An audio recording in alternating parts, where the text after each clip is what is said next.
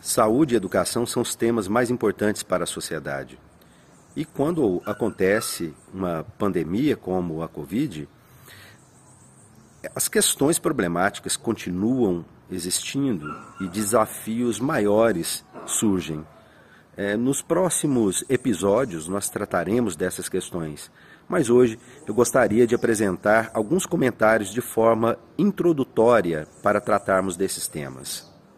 Em primeiro lugar, saúde e educação são importantes porque afetam de modo imediato a vida das pessoas e a uma grande quantidade de pessoas. Não são temas como, por exemplo, a pesca esportiva ou a criação de cavalos de raça.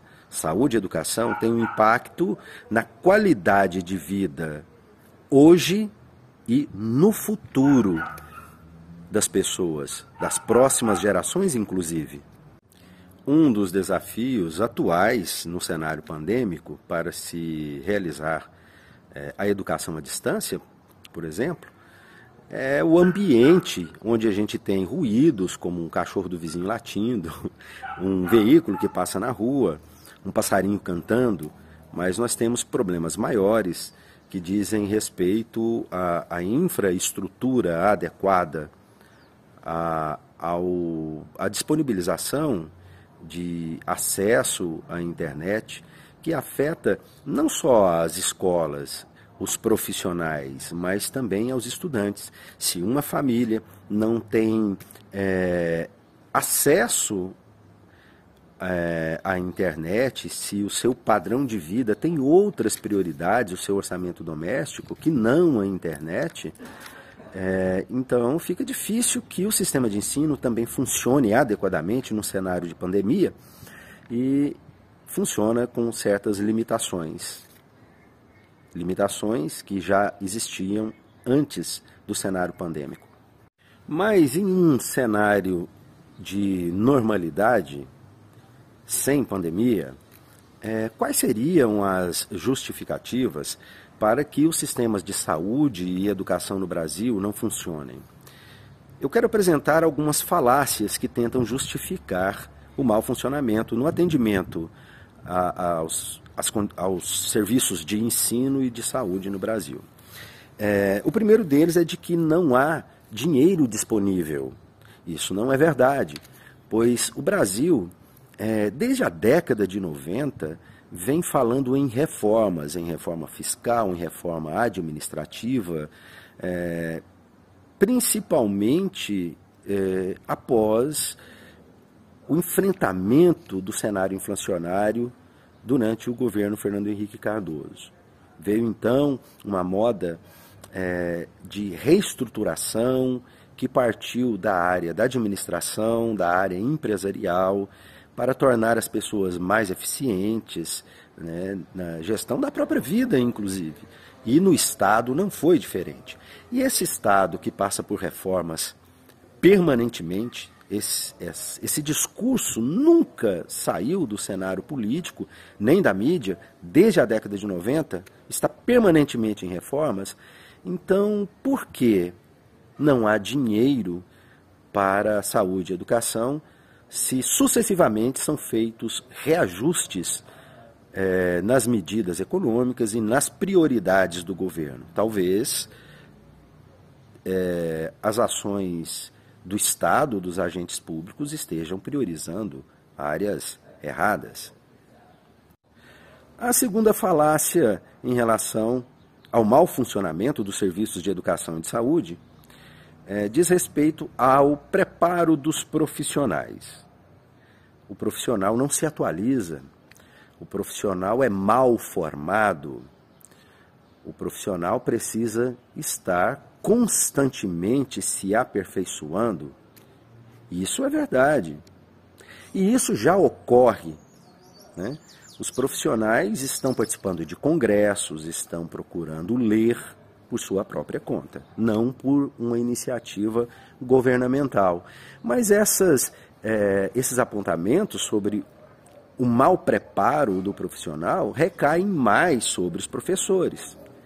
Não sobre os médicos, eu não vejo um estudo estatístico, não existe esse dado, sobre é, a qualidade da prestação de serviço de um médico público ou privado. Mas de profissionais da educação, sim. Né?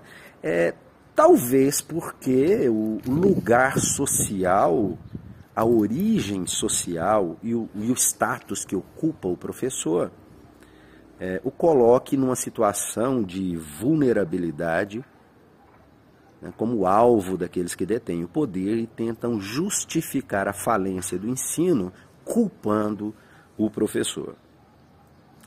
É, isso não acontece com os médicos, não é verdade? Por quê, né? É um caso para se pensar. Né? Então, creio que a culpa não seja do profissional, nem do médico. Em muitos casos, algum caso particular de erro médico ou de abuso de poder é, e outras formas de abuso, pontualmente acontecem. Mas o sistema de saúde não funciona mal por culpa do médico, nem o sistema de educação funciona mal por causa do professor. Então precisamos refletir a esse respeito. Eu acredito que os problemas dos sistemas de educação e de saúde devem ser encarados não buscando a culpa de indivíduos, mas a, analisando a complexidade, pois o nome é, é sistema, né? sistema de educação, sistema de saúde. Então, as causas dos problemas e as soluções a serem buscadas estão na dimensão sistêmica, né? talvez ligadas àquilo que atua como regra geral, ou como uma força, ou como ideias predominantes, que não dizem respeito especificamente a uma questão ética ou moral, ou a competência de indivíduos, mas da lógica de funcionamento dos sistemas.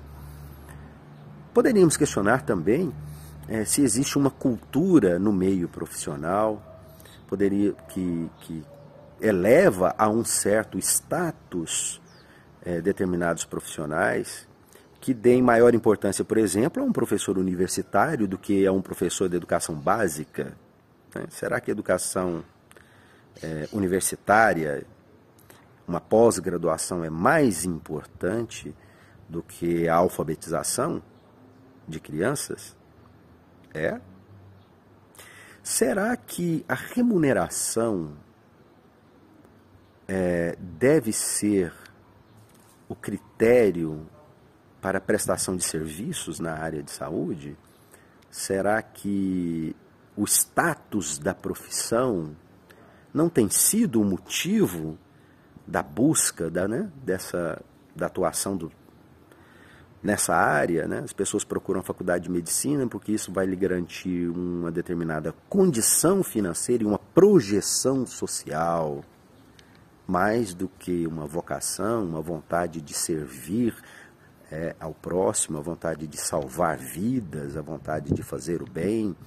Isso a gente pode é, perceber quando é atendido por, por, pelos profissionais da área de saúde, né?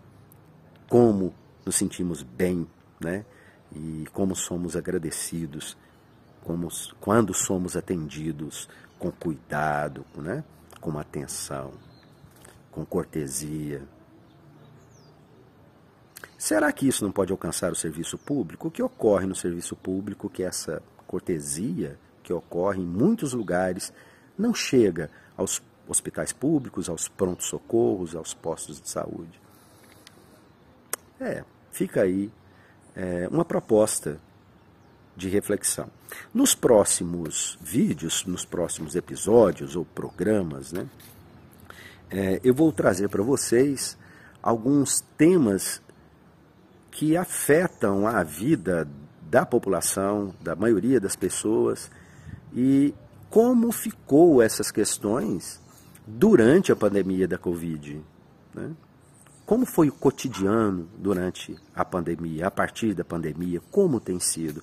Acompanhe nosso canal, nossos canais nas redes sociais e envie as suas sugestões, deixe comentários, compartilhe.